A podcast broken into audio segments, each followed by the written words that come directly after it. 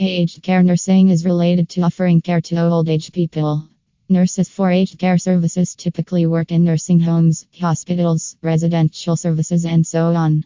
However, it is the one significant aspect of nursing which covers various responsibilities during different shift. In order to this context, registered nurses provide medications to patients as well as focus on every patient's activity and requirements.